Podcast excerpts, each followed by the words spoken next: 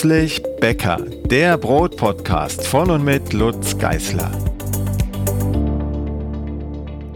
Hallo und herzlich willkommen zur neuen Runde Frage sucht Antwort. Heute wieder mit mir und Christina. Hallo. Und da kommen wir auch schon zur ersten Frage von Birgit. Birgit probiert sich seit geraumer Zeit mit Brot und Brötchen und nun auch mit Sauerteig. Und jetzt ist sie über ein Rezept gestolpert im, im Brotbachbuch Nummer 4, und zwar Frühstücksbrötchen. Und da hat sie ein Problem mit der Formulierung straff rundschleifen und die Teighaut locker darüber legen. Jetzt fragt sie, welche Teighaut? Ja, ganz so ist es, glaube ich, gar nicht formuliert, aber es gibt tatsächlich immer ähm, bei manchen Rezepten die Aufforderung, die Teighaut vom Rand zur Mitte zu legen. Manchmal wird vorher noch rund geschliffen, wie jetzt bei diesem Rezept, manchmal auch nicht. Gemeint ist damit meistens, dass man sich ein bisschen Teig vom Rand her schnappt mit zwei, drei Fingern, also mit dem Daumen und dem Zeigefinger zum Beispiel, und ein bisschen in die Länge zieht und dann locker zur Mitte legt. Also nicht andrückt in der Mitte, sondern es locker rauflegt, dann mit dem Daumen oder mit dem anderen Finger der anderen Hand leicht festhält, den Teigling dreht und dann das nächste Stück Teighaut, also wie gesagt nicht den ganzen Teigling, sondern nur ein Stück vom Rand, zieht, dehnt und wieder rüberlegt. So kriegt man, wenn man das reihum macht, um den ganzen Teigling herum, ein sehr wildes Äußeres.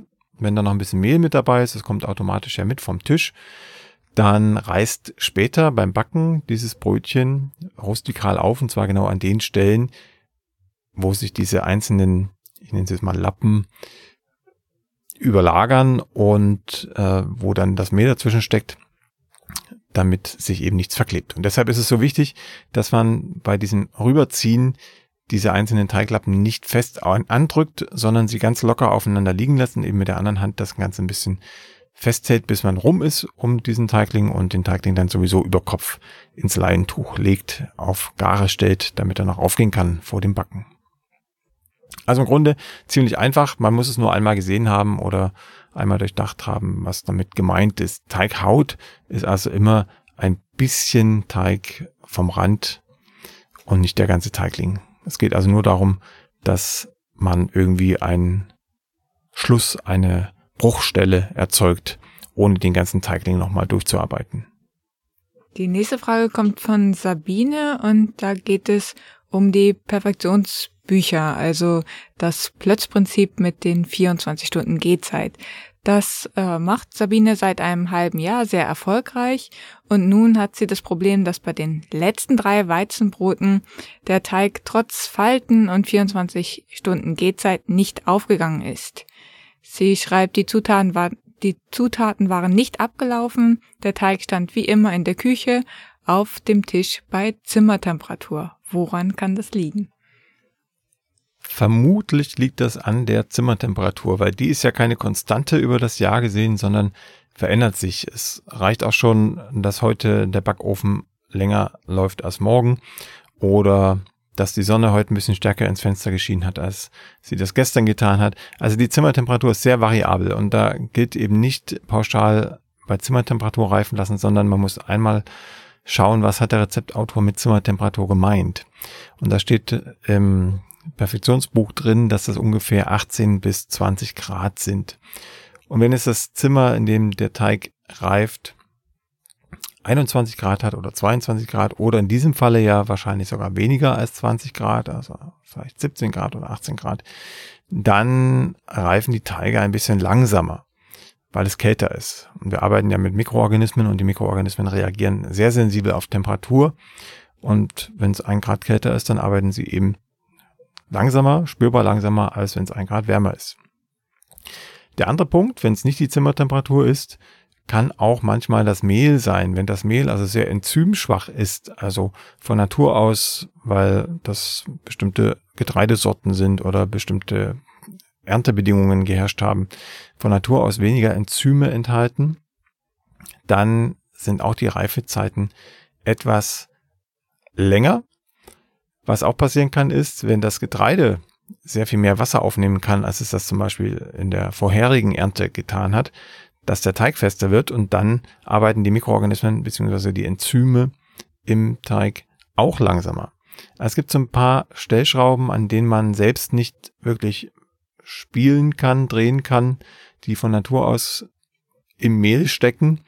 Und man weiß im Grunde erst, nachdem man es ausprobiert hat, dass es am Mehl lag oder auch nicht. Also wenn Sabine jetzt sagt, die Zimmertemperatur, die war 19, 20 Grad und nicht kälter, dann können wir diesen Faktor schon mal ausschließen. Dann muss es letztlich am Mehl gelegen haben.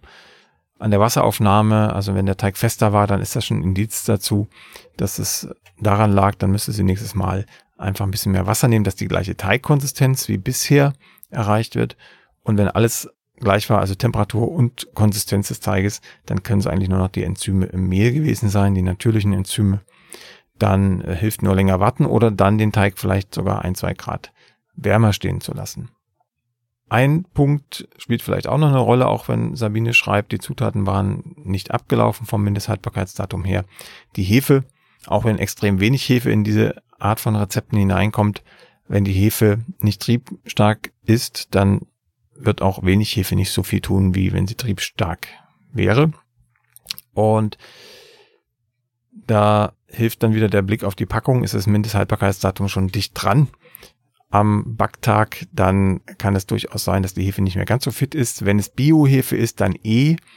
Die ist immer ein bisschen schwächer auf der Brust, zumindest diese weiche, sehr braune Biohefe, die auf Getreidebasis gezüchtet wird.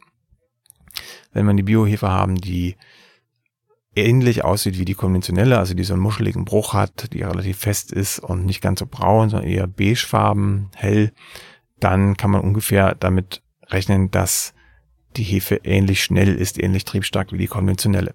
Wenn es aber Biohefe war auf Getreidebasis, also diese weiche braune, dann ist sie langsamer und das kann auch ein Grund dafür sein, dass der Teig ein bisschen länger gebraucht hat. Sabine schreibt, sie macht nichts anderes und es funktioniert trotzdem nicht so, wie es bisher funktioniert hat, dann wird es wahrscheinlich, wenn alle anderen Möglichkeiten, die ich jetzt schon genannt habe, nicht in Frage kommen, wird es wahrscheinlich am Mindesthaltbarkeitsdatum der Hefe liegen. Also möglichst frische Hefe, im wahrsten Sinne des Wortes frische Hefe, weit weg vom Mindesthaltbarkeitsdatum verwenden, dann wäre auch dieser Punkt zumindest ausgeschlossen und man kann sich weiter auf die Suche machen nach dem eigentlichen Fehler. Die nächste Frage kommt von Lisa. Lisa backt regelmäßig Schweizer Butterzopf und hat ein Problem mit dem Formen der Stränge, beziehungsweise das Formen kriegt sie hin, aber die Stränge reißen und zwar meist schon beim Gehen lassen. Und ähm, sie schreibt, man kann es den Strängen auch schon ansehen, dass sie keine glatte Oberfläche haben. Ich lasse den Teig circa 15 bis 20 Minuten kneten, schreibt sie in einer Knetmaschine. Fenstertest mache ich, aber könnte es auch zu wenig geknetet sein? Auch hier gibt es wieder verschiedene Punkte. Der erste Punkt, den hat Lisa schon selbst angesprochen, angeschrieben. Ähm, und zwar das Auskneten, wenn der Teig nicht perfekt ausgeknetet ist, also da noch Potenzial ist, um mehr, mehr Dehnbarkeit reinzukriegen, mehr Elastizität, dann sollte man das nutzen. Ansonsten kann es tatsächlich sein, dass schon während der Gare die, der Teig reißt, die Teigoberfläche reißt, aber eben auch die, die Stränge, die Strangoberflächen. Der zweite Punkt ist, wenn der Teig zu reif verarbeitet wird. Also wenn ich ihn erstmal richtig stark aufgehen lasse, verdoppeln lasse, verdreifachen lasse und dann erst versuche, daraus Stränge zu formen, da ist natürlich ein Großteil des Klebereiweißes, des Glutennetzwerkes schon angegriffen und ich kriege nicht mehr so glatte, straffe Stränge hin. Der nächste Punkt ist das eigentliche Formen und entspannen lassen dazwischen. Das ist ganz wichtig. Also wenn ich jetzt einen Strang forme aus einem abgestochenen Teigling, dann würde ich den ja erstmal rund schleifen, damit ich eine einheitliche Ausgangsform habe. Wenn ich dann gleich wieder anfange, Stränge aus diesem runden Teigling zu formen, dann ist er noch viel zu verspannt und wenn ich das dann mit Gewalt versuche, also den Gewalt versuche in die Länge zu kriegen, dann reißt mir der angedeutete Strang einfach ein und ich kann ihn nicht mehr weiter verarbeiten. Sollte das mal passieren, dann einfach nochmal ganz kurz rundschleifen und dann entspannen lassen. Entspannen lassen 15 bis 20 Minuten durchaus. Es kommt auf den Teig an. Am besten immer mal anfassen, also einen sogenannten Drucktest, Fingertest machen. Wie fühlt er sich an? Ist er schon entspannt genug? Habe ich das Gefühl, dass ich ihn so auslängen kann? Und wenn das so ist, dann geht's weiter. Und das mache ich immer, sobald ich merke, der Strang gibt ein Widerstand gegen meinen Ausroll, gegen mein Ausrollen, den ich nicht überwinden kann, ohne dass der Strang reißt. Und das ist eine Gefühlssache, eine Erfahrungssache, das merkt man relativ schnell, wann das soweit ist. Man sieht es beim ersten Mal einfach daran, dass er reißt. Beim zweiten Mal hat man dann, glaube ich, schon das Gefühl, dass man kurz vorher aufhört und den dann reichen zwei, drei Minuten, zwei, drei Minuten entspannen lässt. Am besten abdecken, damit er nicht anhautet und dann geht's weiter. Das sind die zwei Haupttipps, also richtig auskneten den Teig und entspannen lassen. Und das letzte, was vielleicht auch noch sein könnte, am besten die Stränge ohne Mehl ausrollen, weil Mehl sorgt dafür, dass es immer so Falten gibt da drin und das sind dann auch entsprechende Stellen, wo es am liebsten aufreißen, aufbrechen kann während der Gare. Also am besten ohne Mehl ausrollen. Wenn es doch ein bisschen klebt, dann nur ein Hauch Mehl auf den Tisch und weitermachen, aber auf keinen Fall in richtig viel Mehl ausrollen. Das lässt sich dann auch relativ schlecht ausrollen, weil es nur noch rutscht und äh, nicht mehr diesen Grip hat, den es braucht, damit es ein straffer Strang wird. Die nächste Frage kommt von Rudi und da geht es um Knetmaschinen. Rudi fragt, was hältst du von Spiralknetmaschinen, beispielsweise im Vergleich zur Kenwood? In der Hobby-Pizza-Szene gibt es nach meiner Einschätzung einen sehr großen Hype um die Geräte, welche in einer sinnvollen Ausstattung 1000 Euro aufwärts kosten. Kann man deiner Meinung nach mit beispielsweise einer Kenwood ein gleichwertiges Ergebnis erzielen? Und kann man auch Knetzeit durch Ruhezeit inklusive mehrfachem Dehnen und Falten ersetzen? Also bekommt man dadurch ein genauso starkes Klebergerüst. Also erstmal muss man die Begrifflichkeit ein bisschen ähm, erklären das, was viele zu Hause haben, also eine Kenwood oder eine Bosch oder eine KitchenAid, das sind alles ähm, schon auch Spiralkneter, die arbeiten aber nach einem anderen Prinzip als die Spiralkneter, die in Bäckereien verwendet werden oder in Pizzabäckereien. Die arbeiten mit einem planetarischen Getriebe, das heißt, nicht nur der Haken dreht sich um sein Zentrum, sondern ähm, der sich drehende Haken bewegt sich auch nochmal quasi im kreisförmiger Bewegung um das Zentrum der, des Getriebes, ähm, so dass er im Grunde alle Bereiche der Schüssel erwischen kann, ohne dass sich die Schüssel drehen muss. Bei den anderen Spiralknetern, die in Bäckereien verwendet werden, dreht sich meistens die Schüssel und der Haken dreht sich an einer Stelle um sich selbst, so dass auch alles von der Schüssel erreicht wird, jede Ecke von der Schüssel, aber das Prinzip ist anders. So, das ändert jetzt aber erstmal nichts daran, dass man mit beiden Systemen einen vernünftigen Teig kneten kann, auch einen Pizzateig, sondern es ist in aller Regel eine Frage des Tempos und eine Frage dessen, was man noch so machen will mit der Maschine. Also mit dem Spiralkneter im eigentlichen Sinne, das, was, wie gesagt, die Profis hauptsächlich verwenden in den Backstuben, kann ich zum Beispiel nichts aufschlagen. Da kann ich keine Sahne schlagen und nichts. Das, dafür brauche ich schon das planetarische Getriebe. Wenn ich das zu Hause machen will, wenn ich eine Maschine möchte, mit der ich fast alles tun kann in der Küche, dann brauche ich schon äh, Kenwood KitchenAid etc. und keinen Spiralkneter. Wenn es mir aber nur ums Teigkneten geht, dann ist es schon eine Überlegung wert, auch mal auf die Spiralkneter im eigentlichen Sinne zu schauen und darauf dann aber zu achten, dass die entweder eine speziell gebogene Schüssel haben, die also in der Mitte eine Aufwölbung hat oder beziehungsweise und oder, dass die einen sogenannten Teigbrecher enthält. Das ist so ein stabiler Stab, der senkrecht in die Schüssel ragt, an der sich der Teig umwinden kann und immer wieder vom Haken aufge aufgenommen werden kann. Ja, da gibt es verschiedene Anbieter. Es gibt sozusagen Gastro-Modelle, die sind relativ günstig. Es gibt andere Modelle, da nenne ich es mal Häusler, die ähm, sind ein bisschen preisintensiver, dafür aber in aller Regel robuster. Da kann man sich umschauen. Das Ergebnis ist aber in beiden Fällen das gleiche, nur dass ich mit dem Spiralkneter etwas schneller am Ziel bin als mit dem planetarischen Getriebe in der Kenwood etc. Mehr gibt's dazu eigentlich nicht zu sagen. Die zweite Frage ist die Frage danach, ob ich überhaupt kneten muss oder so lange kneten muss oder ob ich nicht auch einfach durch Ruhezeit und äh, Dehnen und Falten das Kneten ersetzen kann. Ähm, da gibt's ein klares Jein. Man kann auch natürlich Teige ohne Kneten zu einem sehr guten Klebergerüst verarbeiten, aber mit im Detail anderen Auswirkungen. Gehen wir erstmal von der Knetmaschine aus. Wenn ich eine richtig ausknete, dann habe ich ein stabiles Klebergerüst von Anfang an. Ich habe sehr viel Luft eingeschlagen durch das Kneten in den Teig, habe also sehr viele kleine Luftbläschen und an diesen kleinen Luftbläschen sammelt sich dann das CO2 der Mikroorganismen im Teig während der ersten Gare und während der zweiten Gare ebenso. Dadurch kriege ich ein relativ gleichmäßiges Porengerüst, eine Porenstruktur. Auf der anderen Seite, ohne Knetmaschine, mische ich ja den Teig erstmal nur zusammen und versuche ihn dann durch Dehnen und Falten und die Zeit, also durch ähm, sogenannte Autolyse, ähm, in Struktur zu bringen. Dadurch kommt sehr viel weniger Luft in den Teig, also ich habe sehr viel weniger Luftkeime, an denen dann das CO2 andocken kann während der Gare. Und das führt in der Tendenz eher zu einer unregelmäßigen Struktur im Teig und in der, in der Krume des späteren Brotes. Das ändert aber nichts daran, dass das Teiggerüst ähnlich stabil ist. Es ist ein bisschen dehnbarer, wenn ich gar nicht knete, als bei Teigen, die ich ausgeknetet habe.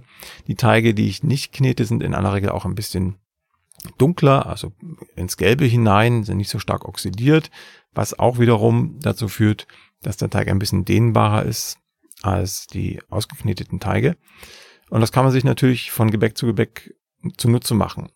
Generell gilt aber, ein Pizzateig profitiert auch sehr davon, wenn er grobporig sein soll, ihn nicht zu kneten, sondern ihn nur ähm, über die Autolyse laufen zu lassen, also Mehl und Wasser zu mischen, später dann den Rest dazu, also meistens Salz und ähm, Hefe, vielleicht auch ein bisschen Fett und dann straff zu dehnen und zu falten während der ersten Teigruhe.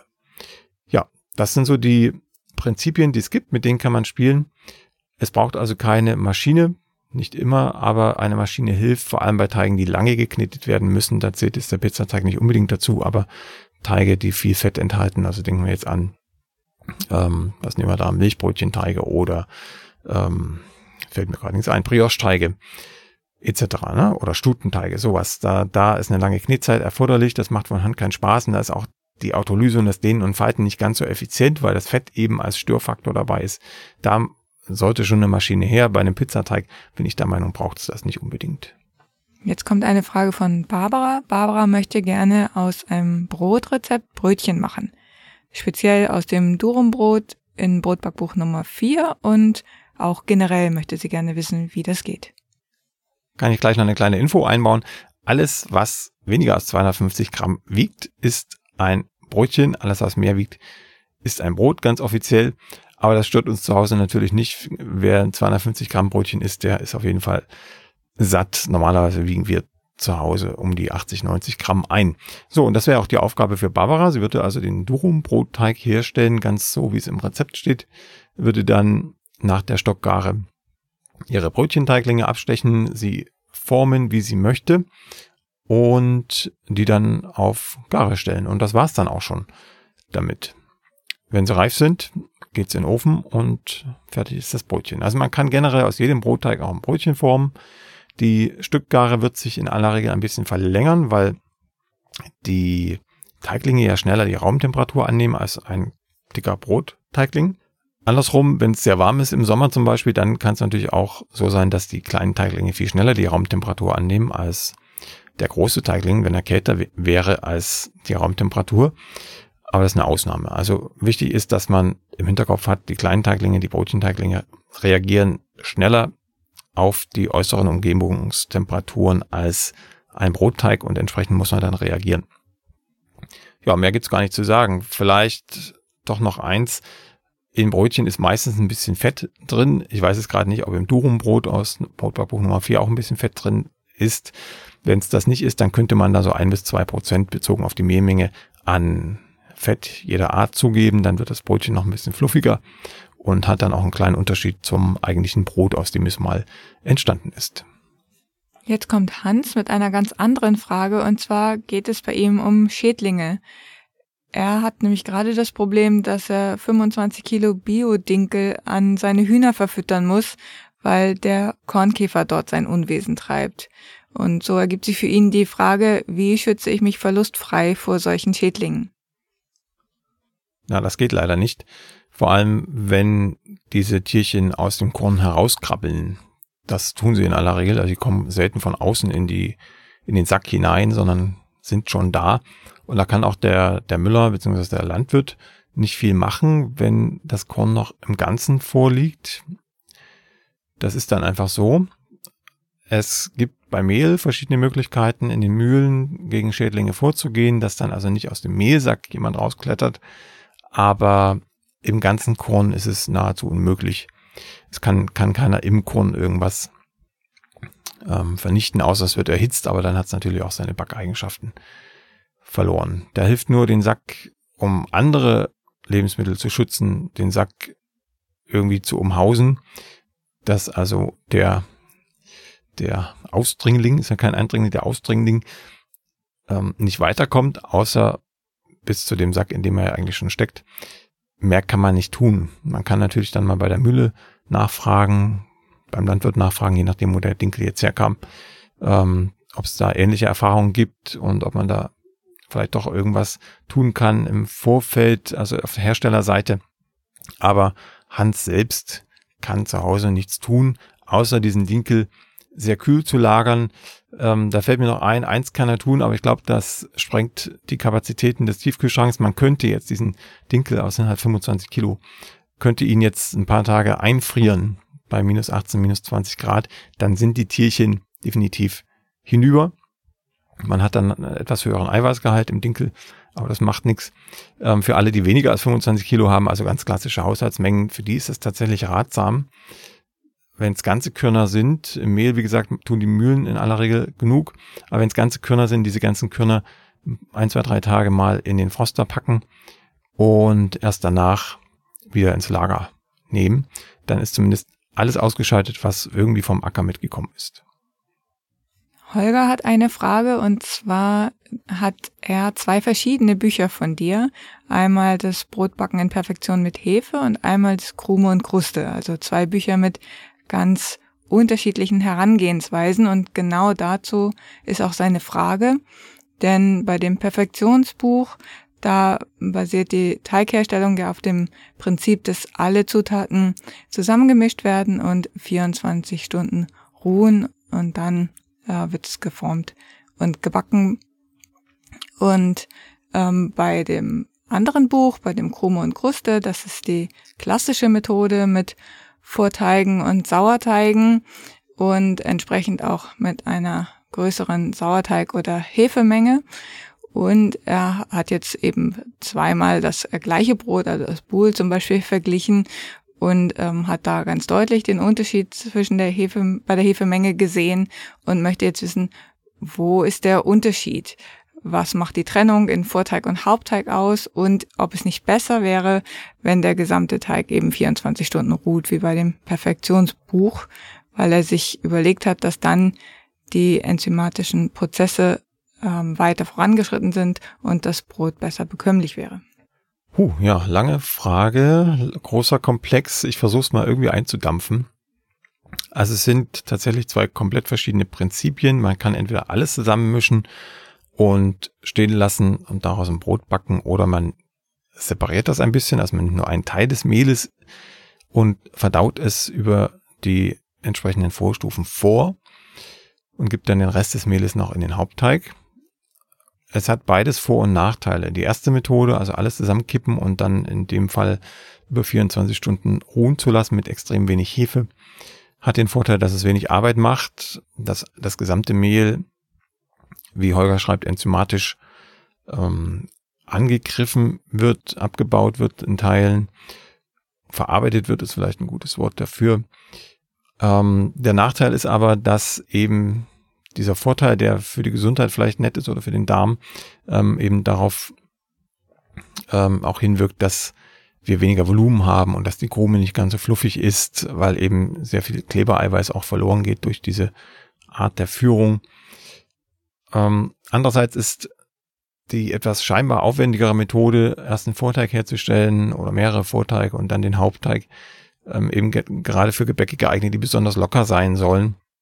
Dann habe ich nämlich genau in der Hand, wie viel Mehl wird denn schon mal angegriffen, wie viel Mehl möchte ich abbauen lassen durch die Enzyme aus dem Mehl und wie viel Mehl möchte ich quasi frisch, also unverdaut in den Teig geben.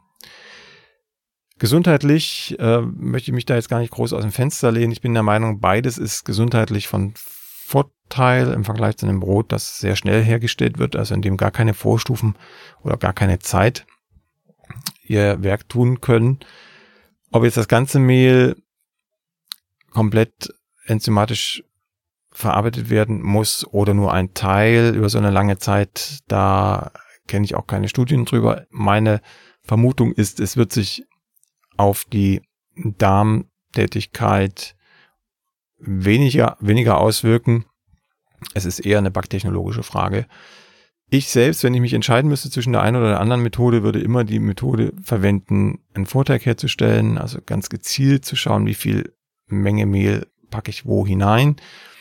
Das andere ist eher aus der Überlegung heraus entstanden, es möglichst einfach zu machen, also eine niedrige Schwelle zu schaffen für Einsteiger ähm, oder für Leute, die sehr viel im Alltag beschäftigt sind mit anderen Dingen außer Brotbacken und dadurch ähm, ganz einfache Rezepte brauchen. Die funktionieren natürlich auch, aber ähm, ich denke, das hat Holger dann auch festgestellt, ähm, das Buhl aus dem Große Krume Buch ist sicherlich ein bisschen lockerer, elastischer gewesen in der Krume als das aus dem Perfektionsbuch. Geschmacklich sollten sie sich unterscheiden. Das liegt einfach an den verschiedenen enzymatischen Prozessen. Aber ich würde jetzt nicht besser oder schlechter sagen, sondern ähm, es ist eine Philosophiefrage, eine Backphilosophiefrage und eine Frage des Zeitbudgets. Anna hat die nächste Frage. Sie hat dich auf dem roten Sofa bei Bettina Tietjen gesehen und seitdem hat sie angefangen zu backen. Und zwar mit Sauerteig. Also sie hat einen Sauerteig, der auch erwachsen ist, schreibt sie. Er ist in einem halben Tag, ähm, hat er sein doppeltes Volumen erreicht. Und sie hat jetzt eine Frage dazu. Und zwar, ihre Frage ist, wann ist der ideale Zeitpunkt, um den Ansatz zum Brotbacken zu verwenden? Gleich zu Anfang nach dem Füttern oder ist der Zeitpunkt unabhängig? Ich füttere circa alle 14 Tage. Ja, genau. Der ideale Zeitpunkt ist quasi nach dem Füttern, aber eben nicht kurz nach dem Umrühren, sondern erst wenn er reif ist, also wenn er sich ungefähr verdoppelt hat.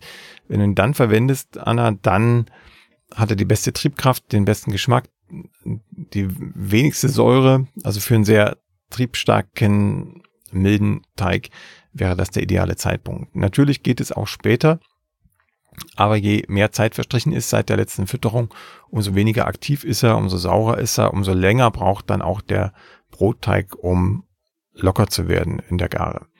Das ist eigentlich die Regel. Und äh, dann muss jeder selber wissen, ab welchem Zeitpunkt, also ob nach fünf, nach sieben oder nach 14 Tagen, ähm, das eigene Anstellgut noch gut genug ist für einen selbst, also geschmacklich gut genug ähm, um das zu verwenden. Ich selber verwende im Roggenbereich das Anstellgut bis zu sieben Tage lang, aber dann auch schon mit Bauchschmerzen. Also wenn es jetzt sieben Tage im Kühlschrank steht, äh, tue ich das auch nur, wenn, wenn ich keine Zeit habe, das nochmal aufzufrischen. Ansonsten bin ich schon bemüht, es aufzufrischen und direkt danach, nach der Reife auch zu verwenden, weil das immer das bessere Brot gibt. Da haben wir auch schon ein paar Experimente gemacht. Man muss natürlich seine Geschmacksknospen schulen. Also es, man kriegt auch den Unterschied mit, ob es ein Tag alt ist oder drei Tage. Das schmeckt man schon raus. Ähm, was man definitiv schmeckt, ist, ob es 14 Tage alt ist oder ein Tag. Deshalb plädiere ich immer dafür, wenn man sowieso einen regelmäßigen Backtag hat, alle sieben bis 14 Tage, dann immer erst direkt vor dem Backtag das Anstellgut aufzufrischen und dann das frische, aufgegangene Anstellgut als Ansatz für den Sauerteig zu verwenden und nicht das 14 Tage alte zu verwenden und danach erst aufzufrischen. Daniel hat eine Frage zu roggenlastigen Broten und zwar roggenlastige Kastenbrote. Da hat er das Problem, dass sie ihm oft unterhalb des Deckels an den Seiten aufreißen und er möchte gerne wissen, warum. Und dann hat er noch eine Anschlussfrage und zwar hat er gehört, die Getreideernte sei im letzten Jahr aufgrund der Witterungsbedingungen sehr schlecht verlaufen, was sich eben sowohl auf Ertrag als auch auf Qualität des Getreides auswirkt. Und er wünscht sich, dass äh, wir dazu etwas sagen, und zwar, wie sich das für Hobbyberg. Sag, sag's nur, Hobbyberg-Leute. Die, die gibt's auch. Ich war mal einer. Aber ich glaube, denen ist die Qualität des Getreides nicht ganz so wichtig. Das ist dann doch eher wichtig für die Hobbybäcker. genau, also wie sich das auf, für die Hobbybäcker auswirkt, diese Veränderung des Getreides und ähm, wie die Hobbybäcker damit umgehen sollten. Ja, das eine Problem ist relativ schnell beschrieben und gelöst, dass sich dieser Deckel vom Kastenbrot abhebt während des Backens, also es reißt an der Seite auf. Das liegt eigentlich daran, dass an dieser Stelle die Temperatur am längsten niedrig bleibt und der Teig am längsten weich bleibt und dann ist das die Sollbruchstelle zwangsläufig. Das passiert immer dann, wenn mehr Teig im Spiel ist, als die Kastenform hoch ist. Das heißt, man will ja eigentlich immer, dass dieser Brotleib dann so schön gewölbt nach oben aus dem Kasten rausguckt. Das ist aber bei Teigen, die wenig Dehnbarkeit haben, eben Roggenteige, problematisch. Da würde ich immer sehen, dass der Teig, wenn er komplett aufgegangen ist, immer noch ähm, knapp unter dem Rand der Kastenform stehen bleibt. Also ein bisschen weniger Teig in die Kastenform geben. Dann kann er nämlich da gar nicht aufreißen. Das ist der beste Trick. Oder ich muss abwarten, bis er richtig Vollgare hat. Aber wenn er Vollgare hat mit der Teigmenge, ähm, dann er hat auch ein Foto mitgeschickt, ähm, der, der Teig, beziehungsweise das fertige Brot guckt da sicherlich drei Zentimeter über den Kastenrand raus. Wenn ich den vollgar werden lasse vor dem Backen, dann kleckert der mir schon aus der Kastenform raus. Das geht also auch nicht. Also der einfachste Tipp ist weniger Teig, dass der Teig dann nach dem Backen gerade so den Rand des Kastens berührt und dann ist man auch fertig damit. Eine zweite Lösung, die ist auch ein bisschen diffiziler, wäre mit dem Dampf zu spielen, dass man also den Dampf nach drei Minuten, vier Minuten wieder ablässt und so die Oberfläche ein bisschen ledrig macht, dass sie ein Stück weit dehnbar ist und sich dieser Teigling dann doch während des Backens ähm, so ausdehnt, als wäre es ein Weizenbrot. Das ist auch nicht ganz so einfach. Man muss exakt den Zeitpunkt treffen, wann der Dampf rausgeht, sonst bricht es trotzdem auf. Wenn er drin bleibt, eh. Wenn er zu früh rausgeht, dann bricht es auch auf. Also es ist ein bisschen diffizil, deshalb lieber ein bisschen weniger Teig in die Kastenform geben und dann ist das auch geschafft. Die zweite Frage zum Thema Getreideernte kann ich nur pauschal beantworten, weil die Ernte in jeder Gegend etwas anders verläuft. Es gibt sogenannte Ernteberichte, da kann man mal googeln danach. Immer mit der Ernte beziehungsweise kurz danach geben verschiedene Institutionen sogenannte Ernteberichte raus. Und da gibt es bundesdeutsche Ernteberichte, es gibt ähm, regionale Ernteberichte von den entsprechenden Mühlen dort. Und da kann man nachlesen, wie sich das Getreide, die Getreidequalität im Vergleich zum Vorjahr und zu den Vorjahren verändert hat. Also ist die Enzymaktivität größer oder kleiner, ist die Wasseraufnahme besser oder schlechter geworden, etc. pp. Und dann hat man zumindest so eine Ahnung, was man denn tun muss beim nächsten Backen, wenn die neue Ernte im Sack ist. Nehme ich also mehr oder weniger Wasser. Das ist das Einzige, was man zu Hause machen kann. Man kann dann auch noch ein bisschen darüber nachgrübeln, ist die Reifezeit ist länger oder kürzer, aber im Grunde geht es um die Wassermenge und die Reifezeit. Was auch noch eine Rolle spielt, ist die Frage, wie frisch ist denn das Mehl aus der Mühle? Also wenn jetzt die Ernte ansteht und ich kriege direkt danach das Mehl ins Haus, dann hat es ganz andere Eigenschaften, als wenn das Mehl schon ein paar Wochen irgendwo rumstand, beziehungsweise das Getreide abgelagert ist und erst dann aufgemahlen wurde. Man wird also immer die etwas nachlassenderen, weicheren Teige mit weniger Stand erhalten, wenn das Korn gerade vom Feld kommt und vermahlen wurde im Vergleich zu einem Korn, was ein paar Wochen bis Monate erstmal im Silo liegt, abstehen konnte und dann vermahlen wird. Also auch das spielt eine Rolle und sollte man im Hinterkopf behalten. Aber auch da geht's immer wieder nur um die Frage, nämlich viel Wasser, nämlich wenig Wasser, passt genauso viel rein wie beim letzten Mal und stimmen die Reifezeiten noch. Und das ist gerade die Kunst des Bäckerhandwerks, das kann man aus keinem Buch ablesen, da muss man wirklich den Teig studieren, erfühlen und viel ausprobieren, um zu sehen, zu spüren, was der Teig noch braucht. Also ist er genauso wie sonst oder muss ich irgendwas drehen, Wassermenge, wie gesagt, oder Reifezeit, um den wieder so hinzubekommen, wie er in der letzten Ernte war. Das soll es fürs Erste gewesen sein. Wir haben noch ein paar Fragen auf Lager für die nächste Runde in vier Wochen. Bis dahin alles Gute und frohes Backen. Tschüss. Die nächste Folge von Plötzlich Bäcker, dem Brot-Podcast, gibt es ganz bestimmt. Wenn du bis dahin meine Arbeit am Blog oder für diesen Podcast unterstützen möchtest, dann klicke dich auf plötzblog.de slash unterstützen. Vielen Dank.